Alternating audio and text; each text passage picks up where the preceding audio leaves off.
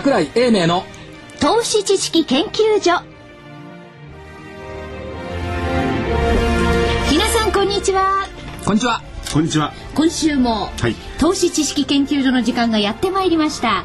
スタジオにはえ投資知識研究所所長の桜井英明さん。よろしくお願いします。こんにちはお願いします。そして福井主任研究はい、員、福井です。こんにちは。新人研究員の加藤真理子でお送りしてまいります。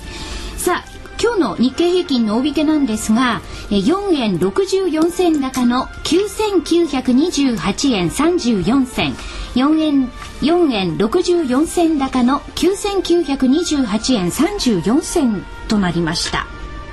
一時1万円台そうですね。回復した場面もはいありました。というところですね、ただまあどうですか？見てると印象がなんかね消化試合みたいな感じがするんですがね？そうですね。なんか、あの、力も何もなくて、ただやってる。もうなんか、夏の暑さに当てられてるって感じの相場ですよね。ねがね細いですもんね。そう。まあ消化試合というか春休みの六日室というかですね。六日室というかね。なんそんそなれそれはあのどういうことなんですか？え？今私に解説してほしいそれ。いやもうもぬけの殻。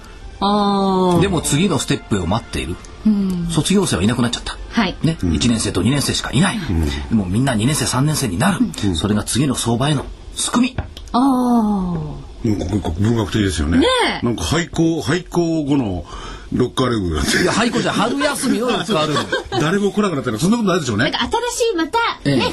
いや、だから確かにね、今週でも動きがどちらかで少ないじゃないですか。え。なんとなく、あのー個人投資家の方ね、ええ。この番組を聞いてらっしゃる、つまらない、面白くない、じゃあ、買うなら買うで、どこで買ったらいいのかわからないとかね、フラストレーション溜まってると思うんですよ。もしもし。はい。もしもし。もしもし、言って先週から申し上げてるじゃないですか、雲は28日にねじれてるしねじれてる水準は9700円だし、その後ちょっと明るくなるでしょ。だから消化試合みたいですねっつってんですよ。今そこまでのなんなんていうんですかこう日柄を待っている。日柄を待っている。あーそれこそ日柄調整なんですか？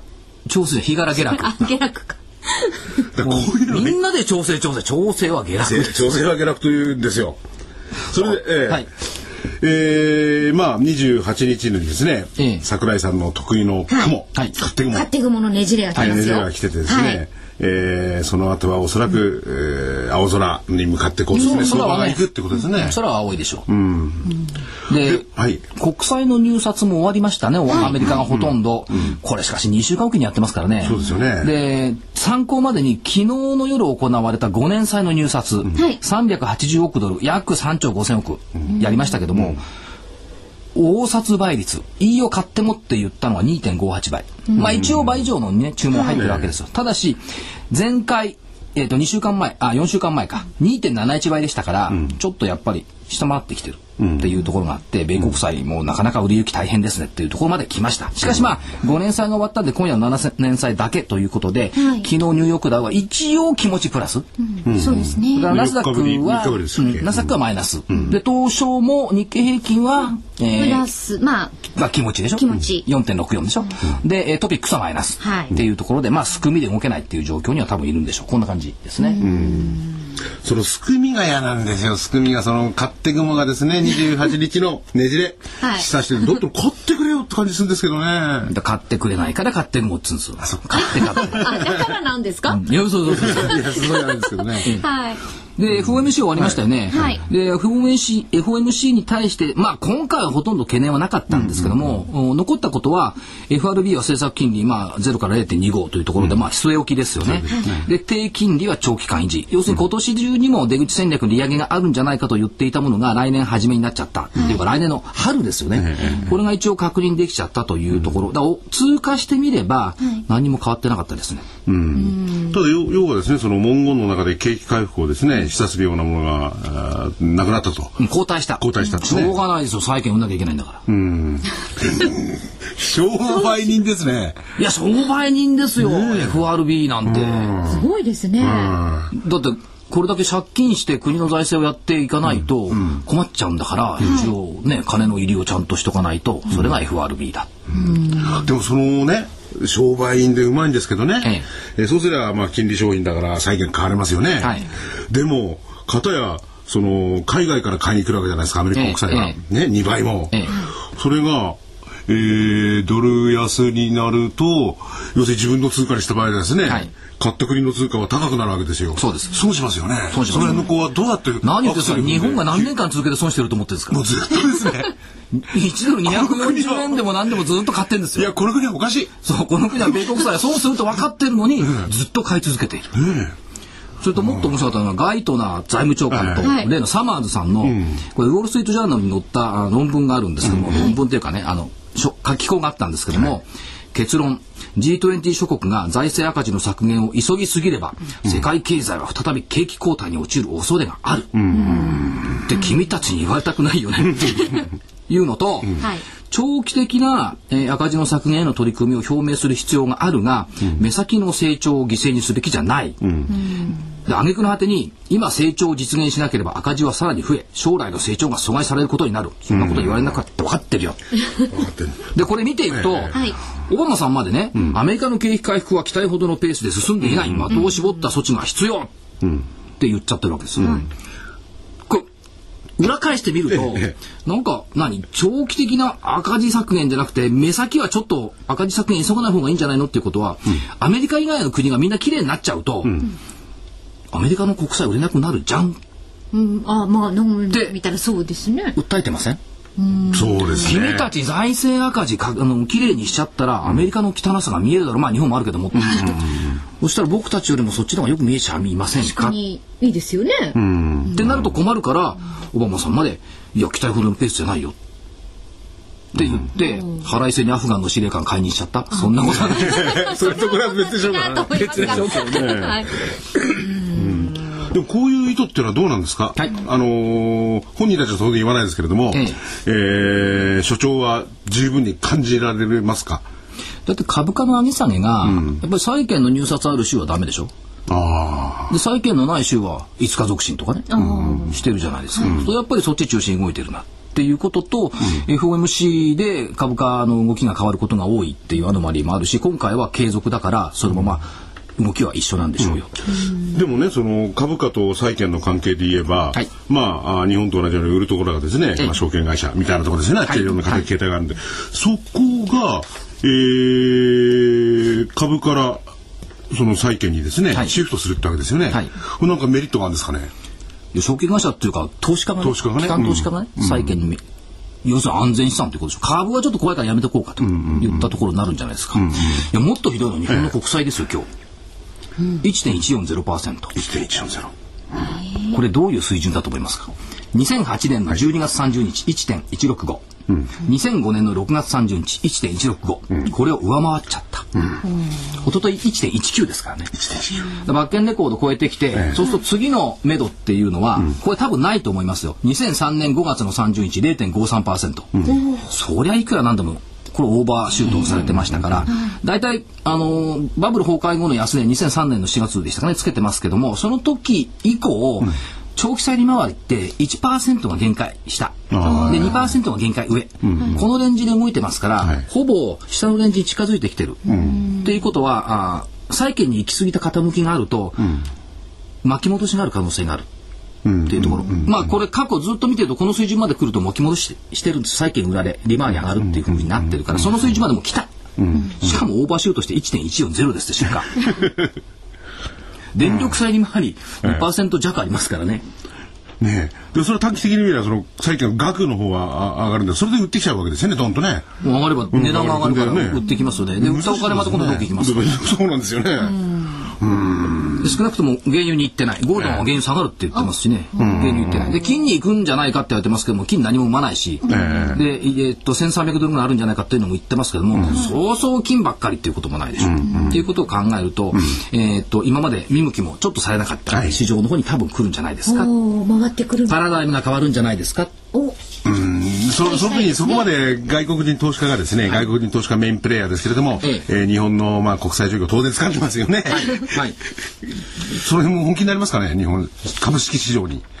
まあ本気になるでしょう。ワールドカップ別に見てるだけじゃないでしょう。あ アメリカも進出決まったし、イギリスも決まったし。で引け際っていうかね、あれ1点入れたらニューヨークダウプラスの立場だよ。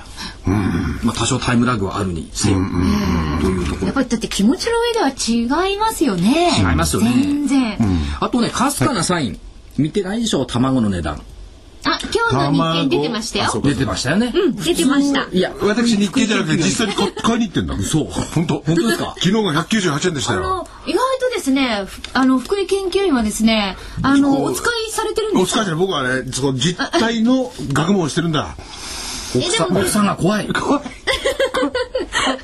いや優しい旦那さん、あの、ご主人であり、お父さんでありますから。で卵の値段が上がってると、割と何がいいんですか？株価がね、しっかりしてることが多いっていう。アノマリー。なんでですか？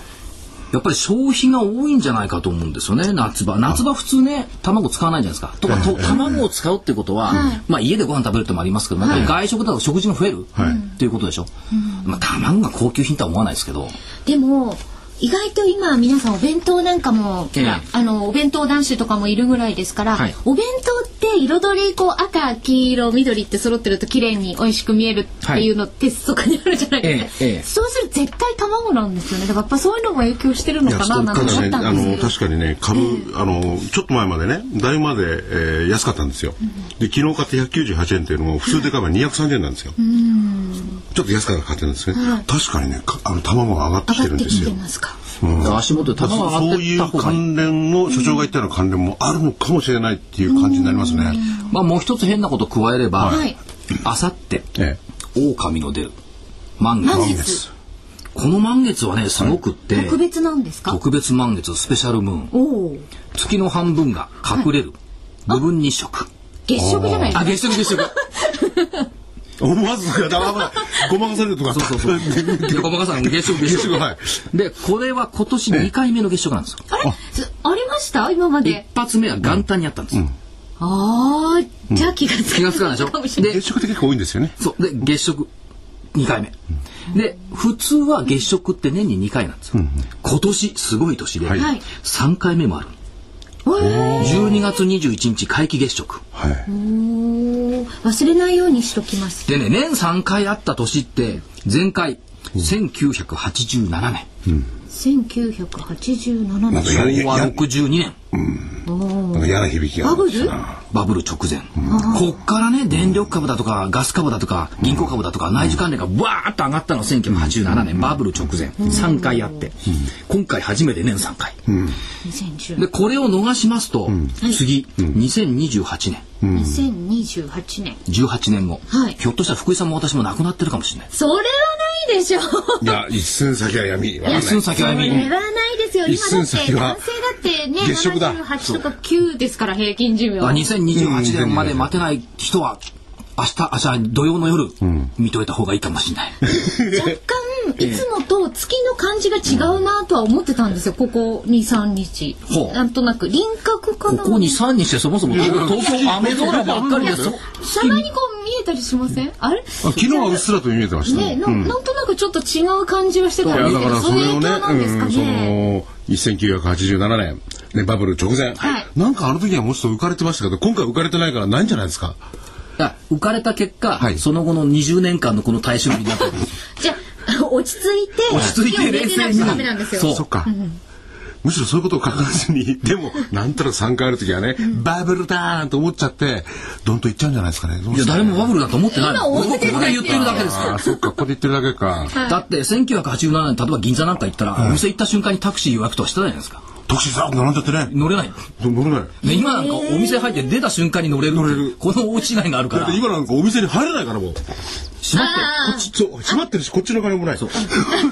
あ まあちょっと違うと思う。でも、ちょっと異例な年だし、土曜日に満月になるし、えーちょっと変更点が出てくるんじゃないでしょうか。雲のねじれは28日。そうその辺って結構ね当たるんですよ、なぜだかは分かんないんですけどね、だから28日にねじれて水準9700円っていうのを見とくと別に1万円割れてもそんなに怖くないし、それからねじれてんだな。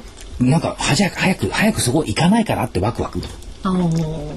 なんかちょっと期待したいような感じになってました社ね。長うまいな。これ聞いてる人たちも期待しちゃいますよね。いやだからどうなのか消化試合だっつってるじゃないですか。あ紹介じゃないですか。ここまでの難聴を消化しつつ今まではね。ねじれ以降に今だからワクワクしたいなハラハラじゃないですよ。今ワクワク。力を貯めてるような状況っていうか。ハラハラドキドキじゃなくてワクワクドキドキ。いやー投資家の心をつかむのがうまい。さすが所で長もそれはね冗談で言ってなくて本当にね、あの所長はねそれを信じてますから。投資家の皆さん、所 何それ信じる者は所長の所長のこの言葉を信じた方がいいですよ。なんですかそれ。信じるかどうかは聞いてる皆さんのじゃあ皆さんにご判断にお任せしたくクドキドキしていただきまして、間違いない事実は満月があって月食があるねじれはどうなるかわからない さあ、それでは、あの、ちょっとこう、ブレイクタイムを挟みまして、今日は、スタジオにテクノスクールの本沢誠さんにおこお越しいただいておりますので、この後、ゆっくりお話を伺っていきたいと思います。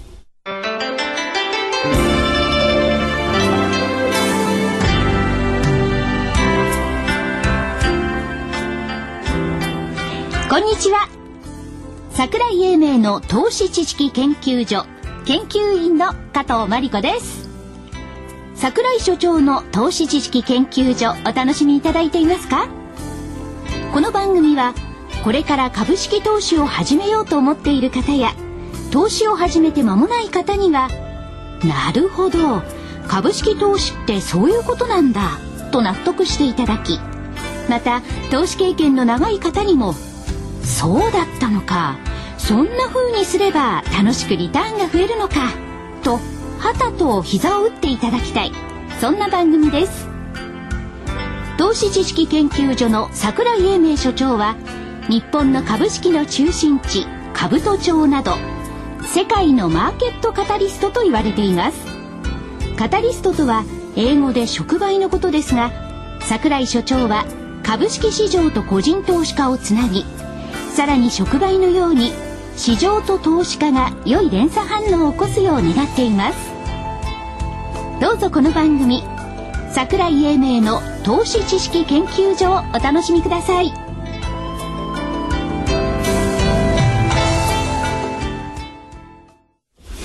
さあスタジオにはテクノスクールの本沢誠さんにお越しいただきました。よろしくお願いします。こんにちは。こん。にちよろしくおは願いします。えー、早速ですが、はい。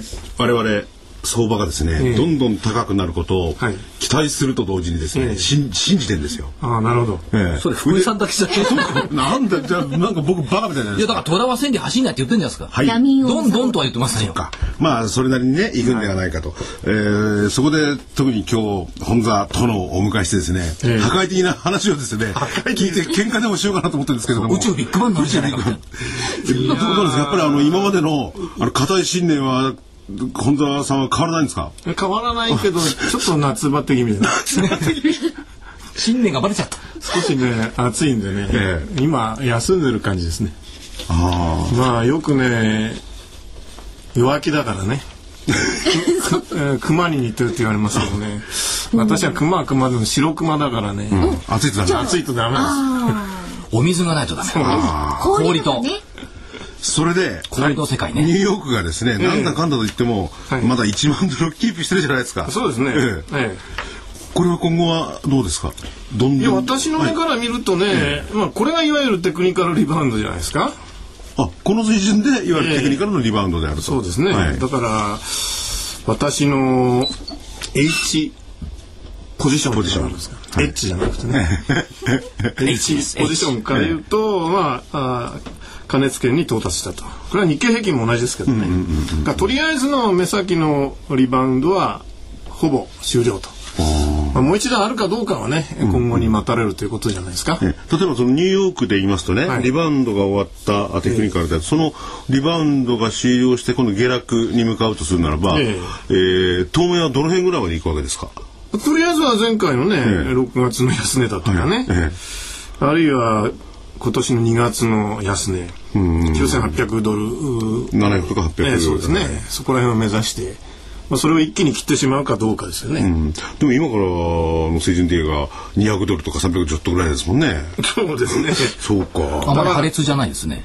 だから逆に言うとね、大して戻ってないということじゃないですか。えーでそのアメリカ経済の、はい。あのーまあ、ニューヨークダウが表しているのかどうなのか、はい。実態はどうですか？まあ、確かにあの住宅のですね、えー、売れとかそういうのも落ちてるなんていうニュースも出てるんですけれども、はい、よくないでしょうかね。悪いんじゃないですか。いいというふうに言ってるだけでね、うんうん、とりあえずその先進国のね、はい、えー、不況停滞をね、うん、まあ、新興国でカバーしてくれなんていうようなことをね、うん、この G8、うん、G20、うんうん、ここでやるでしょうけどね、まあ、とりあえずそれがうまくいくかどうかね、ええ、G8 のは決まってますよ、はい、先進国が中心ですから、うんうん、まあ、大変だと。なんとかしなきゃいかんと。うん、まあ数が増えれば増えるとね、そのツケをね、うん、G20 ブリックス中心のね、うん、そっちに押し付けようとするでしょうけど、うん、まずそこでうまく 向こうが言うこと聞くかどうかね。昔みたいに、昔と言いますか、ちょっと前みたいに先進国の決まったことをね、自動的に追認すると、うんうん、そういう雰囲気今全くないですからね。えええ、あそれですね、ごめんなさい、お話の故障ってあのいわゆる南欧そして東ですね、はいはい、その辺の問題はどうご覧になあそこだってそのユーロ圏がバラバラじゃないですか、ええ、最近の動きを見るとねドイツのダックス指数が一番戻ってるんですよね、うんうん、これはなんて言いますかね。ドイツフランスが助けなきゃいかんと、うん、ギリシャ、ええ、その他ね、うん、南欧諸国、うん、そう言われてたわけだけどまあそう言いながらも自分のところはですね、えー、緊縮財政にしたりね、うん、して、まあ、財政を健全化させる方向に持ってってるわけですよね、そうしながらもですよ実はユーロ安の恩恵を一番こう受けてると、うん、享受してる。これがドイツですからね、うん、そんなことをこう他の諸国がね黙ってるかどうかね、うんうん、バラバラになるのは目に見えてますよね。えー、あるだあの関西の大学の教授などはですね、はい、えー、ユーロそのものがもう崩壊するんじゃないかなんて本を書かれてるんですけどね、えー、そういうところまで行きそうですか？ユユーロは。ユーロのみならずね、えー、国際通貨体制が崩壊するだとか、ね、国際通貨体制だからみんなで金を集めてね、財布は金になっちゃうかもしれない。動揺するというふうにしておきましょう崩壊するのはずっとちょっと大げさですから。あ、それでですね、えー、本沢殿の意見は分かりました。じゃあその崩壊した時に、我々どうするんですか？金ですかもう？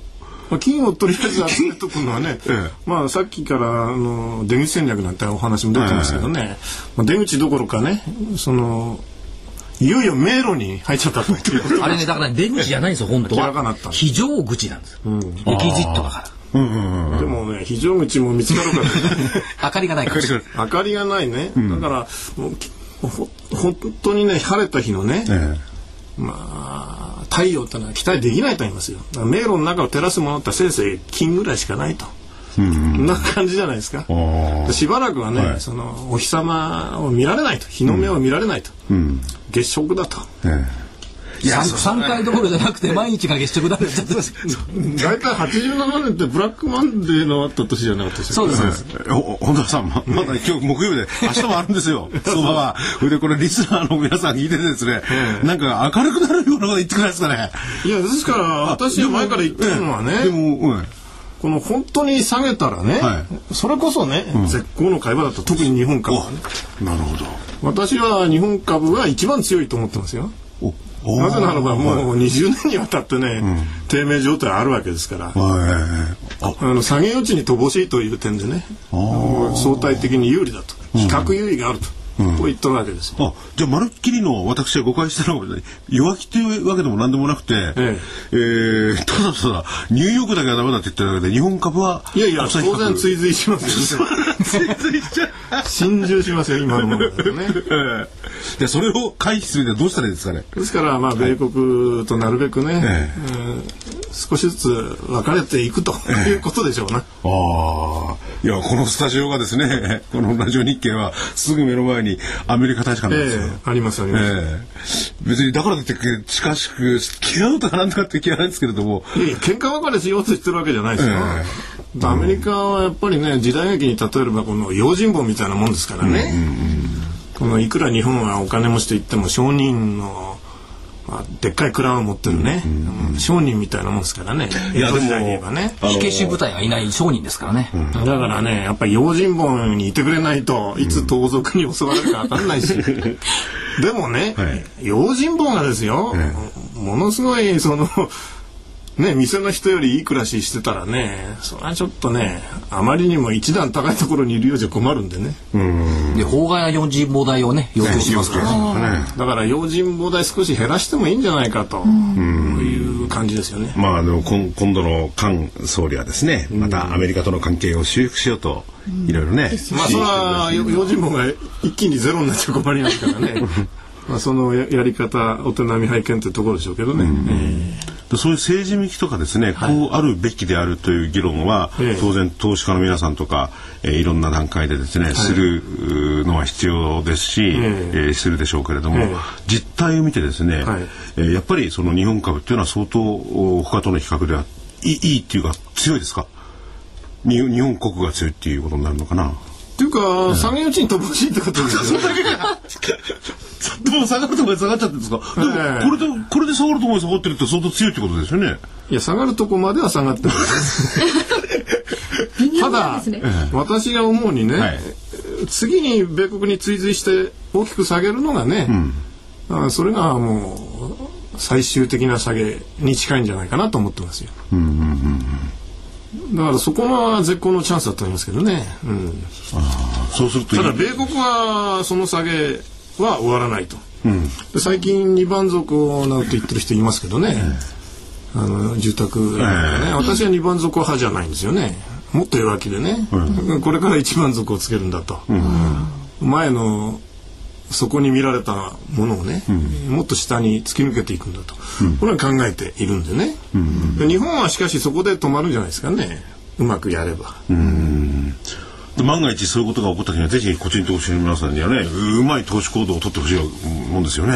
そうですね。そのためには、まああの余裕を持ってね、今勝負の時じゃないですよね。あでもあえてですね金以外になんか株で上げるとすればどの辺なんてありますかね。こんなところがまあいいよって。もうあんまり下げ落ちがないところ下げじゃなくてもうこれ以上下げないとむしろ上がるようなんてないですか。いやそれはね、むしろあの外国人がね、うん、日本のシェアをたくさん占めてるじゃないですか、えー、この連中が嫌おなしに売ってくると、うん、だから、一つの例を挙げればね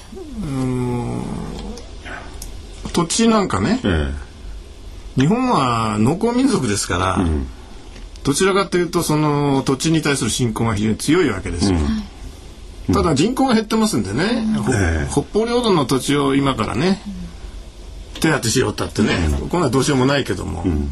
まあ、例えば都心の一等地とかね、うん、そういうところを安く買えるとすれば欲しいわけですよ。うん、ところがねこのリートなんかでね、うんうん、外国人がほとんど持ってるわけですよ。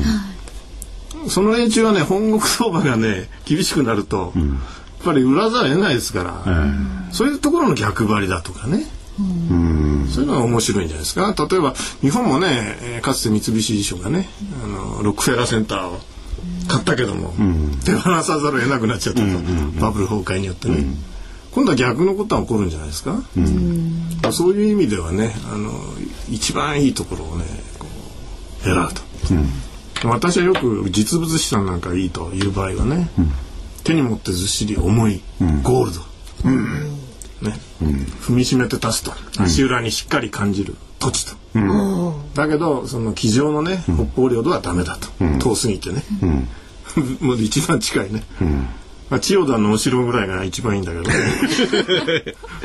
まあそこら辺のそういうのがいいんじゃないかなと。思いますよ、逆張りですよしかしね、あえて言うならば。まあ、そんなようなお話をすることもありますけど、うんうんうん、ただ今からはねちょっとむしろ厳しいんでね、うん。まあ、あの所長がおっしゃるようにその月食だとかの様子を伺ってね、うん、極端な話私は ブラックマンデーになった10月19日までね待ってもいいぐらいに思ったんですよ。うん、今年もそうあるかどうかわからないですけどね。まあ、あのあのアノマリもあるんですよね。日付的にですね。そうですね。不思議と、あの年後半は弱いとかね。なるほど。難しい。すごい暗い雰囲気になりましたね。いやでもね、あのはい。そのうち私が引き上げて明るくするのがね、また面白いんじゃないですか。いやでも本田さんなんだかんだってこうやって結構ご人格的には明るいから。はい。ちょっとね夏バテなんですよ。早くもですか？もう暑いのにやっぱり H セオリーじゃなくて H セオリーにしてもらいましょう。なるべくね相場にねあの色気を持って臨みたいとは思ってるんですけど、ね。いいですよね。まあ、H セオリーでもいいですね。もうあの所長と福井さんはそっちの方がいいですよね。じゃあ私一緒にしてください。福井さんはそっちの方がいい。いやいや僕はそうじゃない。で、あの、まあ、そろそろ、あの、このコーナーもあるんですけど、先ほどあの、ええ、千代田のお城ってのは別にあれはほら、あの、天皇様がお住まいになってるところで、それを売るとかそういう話じゃなくて、いい土地で、い。いところだなってことですよね。そうそういう。発言ですよね。まあ、その周りにね、大手町だとか、ね、丸の内とかありますから、そういう意味合いだと思いますよね。ね。要するに、遠いところのね、人口が減ってる日本ですからね。バブルの再来までは期待できないってことですよね。だからまあ土地は全部上がるじゃなくてね、まあ、いいところから上がると、しかも外国人がたくさんね、所有した日本株だと同じですよね。だからそれは人たちはね、本国相場が不振になるとね、売らざるを得ないと思いますよね。そういうところの逆張りがね、いいだろうと。そういう意味ですよ、公共の収入あたりとかねいいとこいっぱいあってその辺を安くなったらバッと手に入れられるぐらいのお金があったらいいのになと思うんですけどね。それはあの、あの研究所でね、所長の言うこと聞いてれば。ああ。たくさん。たくさんなんか、なんか、なんか明るくなってきた。で、明るくなってきた。明るくなってきた。ね この、この辺で、この辺でちょっと、あの、本当は後の、あの、コーナーはちょっと締めましょう。はい。今日どうもありがとうございました。ありがとうございました。一応ね、私のセミナーをね、はいあのやってるところがあるんでね。ねどうぞそこの電話番号だけ申し上げておくと、東京ゼロ三五八一六八四八一東京ゼロ三五八一六八四八一。まあそっちではもうちょっと明るい話するかもしれませんので。いや ご人格が明るいのに。何ですかそのてんてんてんてんみたいな。じゃあ今日のありがとうございました。ありがとうございました。テクノスクールの本沢誠さんでした。ありがとうございました。こんなぐらいでいいですか？そうそうそう。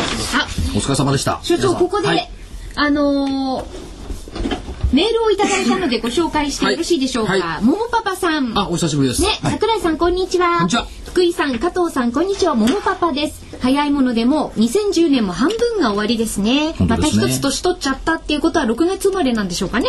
かもしれませんね。ね、うん、えー本部の方ですね。日経平均もナスダックも今の時点で200日線をキャッチアップできていません、はい、つまり半年前を超えていないんです、ええ、今年1月の初めは今年は2009年の大底を乗り越え上昇だという期待にあふれた株価より下にあるんです、はい、えー、上半期1万2000円、はい、強気な人は1万4000円と予想したアナリストさんたちは今どんな思いでいるのでしょう？それはね1万4000円で多分武者さんと私だけだと思うんですけど。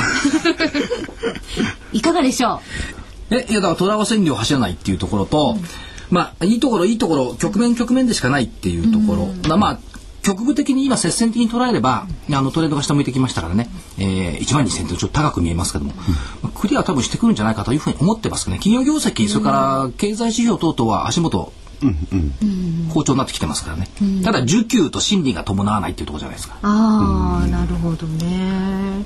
なんかこうチャートを見てくださいって言って、まあこの何日かダブルボトムで上昇だとか市場関係者が言っていますが私はクエスチョンです。たった10日ぐらいのチャートでボトムは判定できませんよ。私もそう思います。大体 明日か明後日のことしか見てないですからね。少なくとも来週とか来月とかって普通見るじゃないですか、誰に聞いても来週の末すら見てない。うん、23日先しか見てない、うん、さっきインタビューやってて来週の雇用統計どうでしょうかって聞いたらまだ見てませんみたいな。そんなね。見てるのはね前場のことだけとかね過ぎ去ったところだけ見てるだけです、一寸先も見てないんだ。はい、だから中ださっきも言って、はい、その日柄、うん。はい、みんなで値幅は言うんですよ、うん、日柄っていう概念があんまない。モンパオさんその日柄っていう概念あるじゃないですか上半期だとかね、そうい。う日柄の概念って持った方がいいと思いますよね。でなおかつね桃川さんの素晴らしいところが、まあ、こういった冷静に見ていらっしゃるのかなどちらかといえば、あの弱気のスタンスを取ったんでしょうかね、それであってもほらちゃんとこの最後。あこれ最後、サッカーと同じで、一勝一敗一分けになってほしいな。今日デンマークに勝って予選超えだ。200日戦超えだ。頑張れ日本。アンドカフカって書いて株価、今日は皆さんは寝ずにご覧になるんですか？えーとね、24日、明日ですよね。ええ、いや明日のまあ、明日のあのさうん。3時でしたっけ、うんうん。ね。時間的にえは。え私はもう、見ますね。起きて、はい。偉いですね。私は多分寝てると思います。え、何？で私通常だって4時過ぎより目覚めますから起きた時にはやっていると。あ、まだ後半後半見られますね。結果が分かりゃいいじゃないですかってまあ、本当は見たいんですけど、でもちょっときついかなっいや、てあの、所長はね、常にこういうプラグマティズムっていうかね、結果第一の人ですからね。そうですやっかぱりその、証券屋さんは違うなと。あ結果という結果第一に行きたいかといえばですねそう、例のやつですよ。ね、先週はドンピシャでしたね。上限がね9999円。キュッキュッキュッキュッすごかったな、あれ。はい。えーっと先週出した今週の見通しは、はい。下限9544円、上限1万飛び339円、はい。まあこの中に収まりましたね一応。はい。うん。ほぼ真ん中の水準よりややあれかな上の上の。1万200円台まで月曜日に1回あったんですけども、結局1万円割れて、えーというところ、9000円台9900円台の終わり、ええ。ええまあまあ今日はまあそんなところでよかったでしょう、といったところ。じゃあ来週ですか？はい。来週はですねスケジュールちょっと見ていきますと、はい。結構ねいろいろあるんですよ来週。ですね。明日から G8 でしょ、で G20 でしょ、はい。で来週明けこれ多分いろいろぐちゃぐちゃぐちゃぐちゃやると思うんですよ、対アメリカとか対中国とか、はい。韓さんとかねそのデビュー戦もやありますしねいろいろやると思います。でまあ起こることはそうサプライズはないんじゃないの？と思ってますけど。で火曜日にアメリカの鉱工業生産指数、で国内は株主総会集中日、あとニューヨークの計算都市が住宅価格指数が出ます。それから電気自動車のテスラ、これね、ナスダック上場、トヨタも出資してますけども、ということは電気自動車っていうのが多少これ入ってくるんでしょうか。先々週のスケジュール見ながら、来週はスマートグリッド店ありますねって言ったら、富士電機とかね、そうそうそう。上がってきたでしょ。だからやっぱそういうスケジュール関係ありますから、電気自動車が出てくるんだったら、電気自動車の関連の部品だとか、そういったものがターゲットになってくるのかなっていうところですね。だから30日水曜日、これ意外とあれですけどね、カバードボンダとか、ローン担保の資金供給、これ ECB とかお金出してたんですけど、これ終了。だからアメリカの GM の公的資金の返済目標期限になっております、6月30日。で一応ギリシャの観光業界がストライキやるっていうからまたヨーロッパが出てくるのどうでしょう？でも、ギリシャ観光業界大きなだってね、産業じゃないですか。そうあんまないですからねストライキやると。それから7月に入ります、えー1日木曜日国内日銀短観。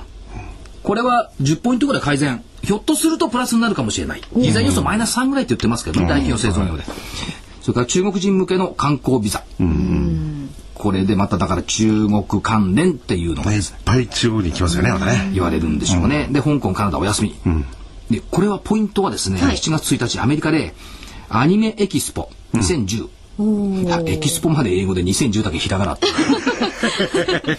これは開催される。そうすると、アニメ関連っていうのが、はい来週から来週後半にかけて活字になりやすくなりますよね。っていうところ。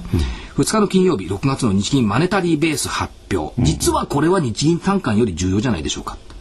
要するに日日銀がお金出してんの出してないのっていう話で、こいつがプラスでいる限り株価の暴落は多分ないでしょう。こいつがマイナスになると暴落になる可能性がある。でもマイナスになってないですから、大丈夫ですけども、一応月初にいつも発表になってきます。そしてアメリカの雇用統計。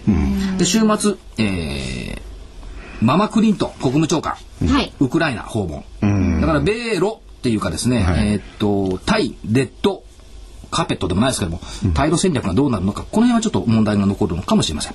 ポイントは今申し上げた日銀短観と雇用統計。個別はアニメと電気自動車。スケジュールから、セクターまで見ちゃう。このね、スケジュールの見方っていうのはもう皆さん、あの、お気づきだと思うんですけれども、あの、所長のね、桜井所長のスケジュールの方面白いんですよ。ね。アニメエキスポだ、うんぬんね。あの、電気自動車だ、うんぬん。ね、あの、えースマートグリッドだ、うんぬん。ほぼやっぱり人々はね、そっちより関心を向けると株高くなんですよね。いや、だってなんか目標がないといけないでしょ。例えばね、えーっと、どこでもいいです。大きな基地をランニングしようとして、えラインがなかったら走れないでしょ。ああ、意外とそういうもんですよね。だってあのほら、いや、僕走りますから、わーとかなんとか言って、走れます？続きますかそれで。でも、でしょ？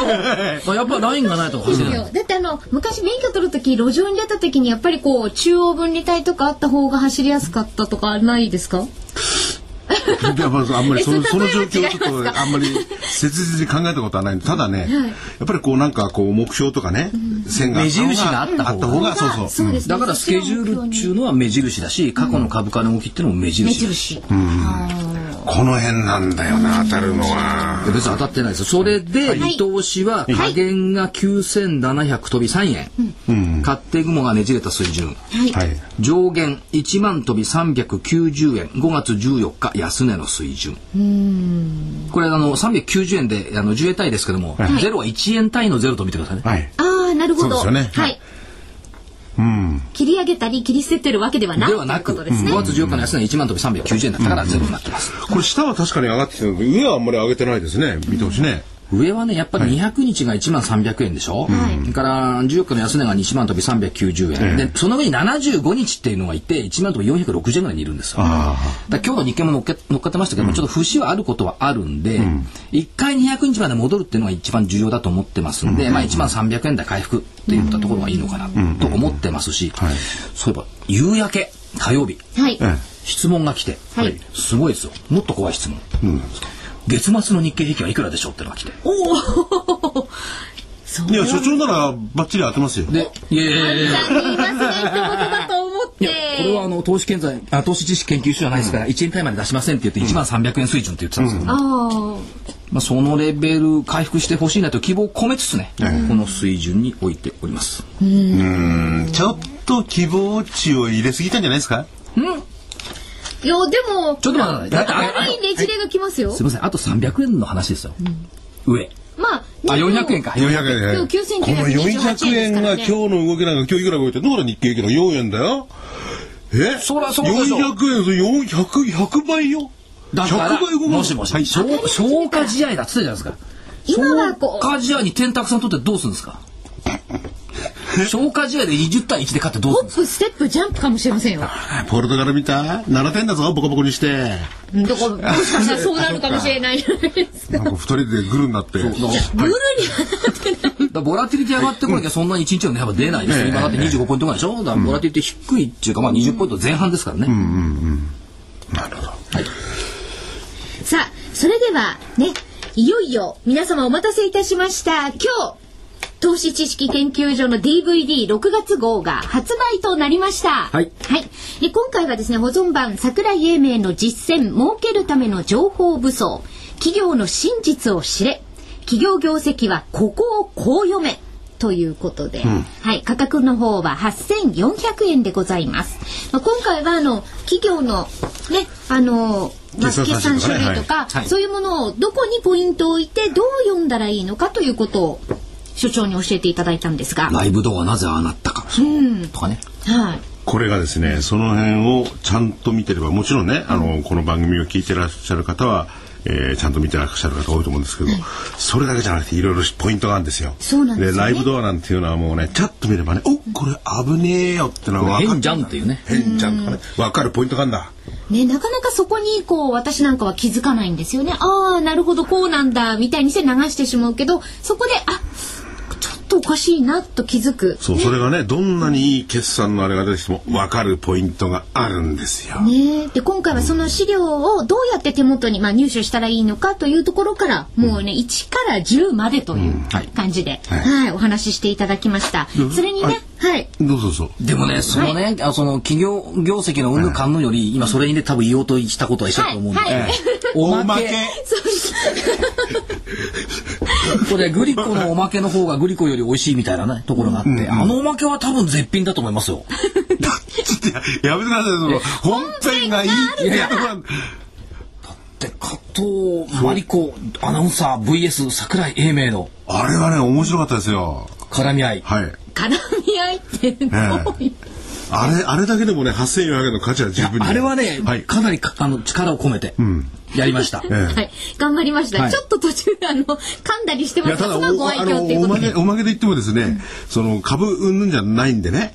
そうまあマーケットのことについてそうそうですけどね。言ってるんですけどね。おそこのおまけのところでなんか、いい面白いことをいいこと言ってくれるんじゃないかな、なんて思ってるそら大間違いであって、ただただ面白いだけなんで。す。聞いてあーあなるほどって言って、でも聞いてると本当面白いですよね。いややっててね、ああこうなんだ。だから皆さんね、あの、あのーなんていうのかな、おまけみたいなことをね、はい。今のマーケットに当てはめたりなんかして、いろいろこう文章なんか書いてみると面白いですよね。ね。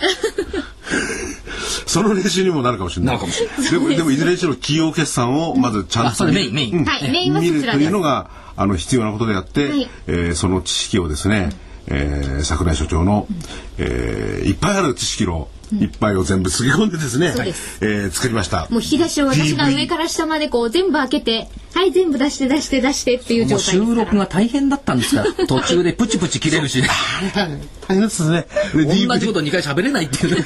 所長はねで、で、今日、治るまで1時間待ってましたから。で、あのー非常に人気がありますんでね、あのー予約等々、予約等々っていうのも。予約で今日から始まそうですよお電話面白いですぜひ早めにおかけいただければはい、と思います。お電話をいただきたいと思います。桜井英明の投資知識研究所2010年6月号。え価格の方は8400円。こちら DVD になりますのでね、ぜひあの、桜井所長のお顔を見ながら、はい、お話を聞いていただければと思います。はい。はい。えーお電話の方は、ラジオ日経の事業部にお願いいたします。東京03-3583-8300東京03-3583-8300月曜日から金曜日の午前10時から午後5時30分までえーお受けしております。どうぞお電話、ね、どしどしとおかけいただきたいと思いぜひお買い求ます。めいただきたい、えー、私自身の DVD でございます。出た、カリスマ販売人。はい。なんちゃって。じゃあまた戻りましょう。はい。まえだーっとね、今の話ちょっと関連するんですけども、要するに財務だとかね、はいはいえーマーケットには効率的市場仮説っていうのがあるんですよ。はい。でこの間武蔵野学院大学の山崎さんという先生とお話をしたんですけども、は効率的市場仮説ってのは正しいのかどうか、で例えばマーケット市場には全て無駄がなく効率的合理的に市場は動いているっていう仮説があると、でそのメッカはシカゴ大学だっちゅうわけですよ、例えばそうするとシカゴ大学の教授と生徒の会話、はい。先生ね100ドル紙幣が落ちてますよって学校の庭に、と教授なんつうか。そんなおかしいことは絶対にあるはずはない、もし100ドル札が落ちていたんだったら私たちより先にここを歩いた誰かが拾っているはずだ、っていうのがだからそんな落ちっぱなしだとありえない、しかし山崎さん言うのはね限界効率仮説というのがあって、私たちより先に歩いた人が気づかなかった可能性もあるんじゃないの、私たちがここを最初に歩いた人間である可能性もあるんじゃないの、そうするとね、効率的市場仮説ってアナリスト試験とここ入ってるんですけども、すべての財務内容は株価に反映されているから、割安株なんか存在し得ないっていうのが効率的市場仮説なんですよ。全部織り込んでる、他の情報も。だけど現実問題は、株価は日々動くし、割安も割高もあるわけで、全部実は織り込んでないですよね。はい。っていうところがあるから、やっぱ効率じゃなくって、非効率限界効率なんじゃないの、っていうところがねどうしても感じちゃってしょうがないんですよね。なのでやっぱりそのね効率的にやれば全てを割り切れるんですよね、100ドルだって怒ってるはずがないっていう確かですよね。100ドルなんかバーッともう人々がたかってきてバーッと持ってっちゃうんだから、だからマーケットこれでみんな説明しようとするから、辻褄が合わなく合わなくなっちゃうんでよ。なるんですすよ。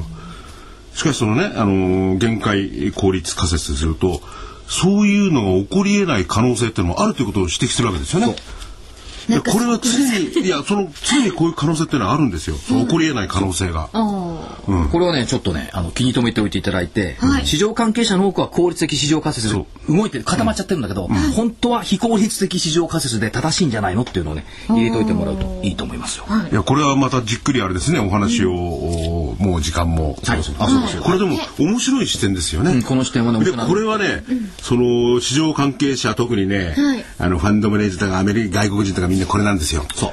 の裏をかけるんだ。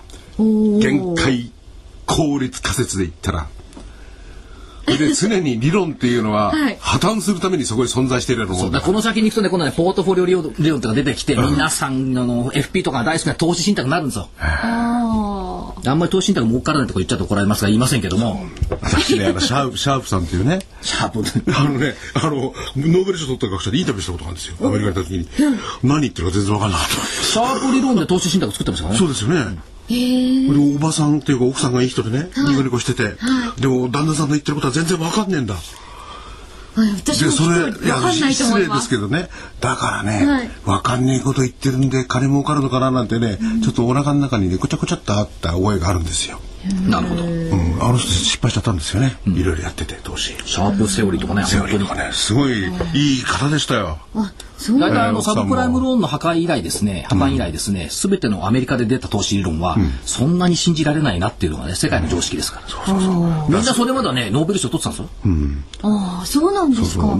金融工学っていうのがちょっと違ってきたなっていう。ねだから戻るとねそれそれも例えば効率的市場仮説のね一端にこう組み込まれてるようなもんであってね、それがダメになってきてるんだからやっぱり桜井所長のですねえ理論で。限 限界があるようでなんて限界効率仮説効率。非効率。限界効率化説ねこれちょっと皆さんと一緒に勉強していきたいな、勉強した人からねなかなか難しいですね。さあ、あの、ここでですね、はい。先週、あの、メディネットさんに、はい、社長さんに来ていただいたんですが、で、その時にあの、本をプえ。えレゼントしていただきました。たくさんのご応募をいただきまして、ええ。5名様にプレゼントということで、はい。ね、今日はちょっとご紹介させていただきたいと思います。当選者の方。ちょっとあれですね。もしあれでしたらはい、えーまず、四日市市の高木昇さん。避けた方がいい。避けた方がいい。あ、まあいいいいごめんなさい高木さん。ごめんなさいね、言ってしまいました。あ、すいません。先ほどごめんなさいですね。ええ失礼いたしました。50ぐらいまでいいかな。あ、はい。と、えー越谷市の方とですね、あとは浜松市の方、あとは福岡県直方市の方、どなたかあう裏を読むのはなんか何なんですか？裏とは鈴鹿市の方ですね。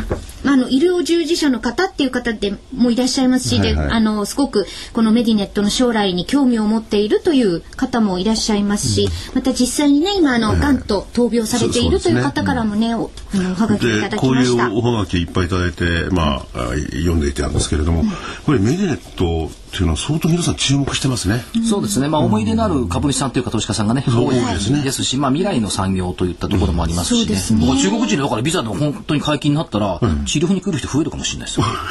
そうですね。ね、やっぱりあの、おはがきでも早く、あの、認知されることを願っていますっていうね。でこの5名様ということで、まあ、はい一応5名選ばさせていただいたんですが、はいえーこれからまりちゃんがですね発送しますんで発送をもって発表に変えさせていただきます。はい。すいませんすみませんが勝手に1名発表す。すいませんでした。失礼いたしました。はい、でもあの、あ、当たったんだなと思って、楽しみに待っていてください。もうね、マリちゃんと面白くって、この間ユーストリームやったんですけどね、株を止めないで、そこから逃げないで、とかですね、えー眠れない夜と雨の日には忘れかけていた株が蘇るとか、こういう曲を作った人いますよねって、まあ、歌詞はこれ替え歌にしたんですけどね、知ってますって言うんですよ。それは知ってますよ。大元の元歌は知ってるっていうことで。あの、この替え歌にしたのは桜井所で長なんです。これ作ったのは、オフコースっていうグループだよね。って言ったら、そうですよね、もちろんっていう意味ですよね。っ ていや、言われて。いや、いや、もう、だオフコースって知ってますっていうのは知ってますよ。ってどういう意味ですかって言ったから、もちろんって言っただけです。よ。そういう人。え F が1個足らない。OFF なのに。え、だから、え、なんでって思ってたんですけど、あ、コースをオフするわけね、と。そう。はい。だからこんなに外れちゃダメかしらって言ったのに、もちろんですねって言われて。だって中学の時そう習ったんですよ。それセミナーで話した投資家の皆さん結構ね、受けてましたよ、これ。言ったんですよ。教科書にボブとかトムとかが出てきて言いやだからってたんですよ。所長のお話はねこちらも知性を持ってゆっくりゆっくりじっくりじっくりからな早口ですからね。いや話というのはでもこういうもんだと思いますね。早口ですから。おいそこら今寝ちゃダメですよ聞いてる方なんて寝てる人いないよね。さあ、あとは雲がどう出てくるかはい。っていうところ。もうお時間がわずかになってきましたので、あなはい。もう、さささっと。まだはい一言で雲ねじれ。はいこれだけ28日です。28日。はい、そして月食。はい。満月も来る。はい注目点その2つ。来週楽しみですね。え7月です。さてまた僕はたかあれだな。あ、そうだ、これから、これから来週のために取材に行かなくちゃいけない。あ、そうそうそうそう。レンスケ持って。はい。えー桜井英明の投資知識研究所、そろそろお別れの時間が参りました。えー所長の桜井英明さん、失礼しました。そして福井主任研究員お、騒がせしました。新人研究員の加藤真理子でお送りしました。それでは、また来週さよなら。さよなら来週。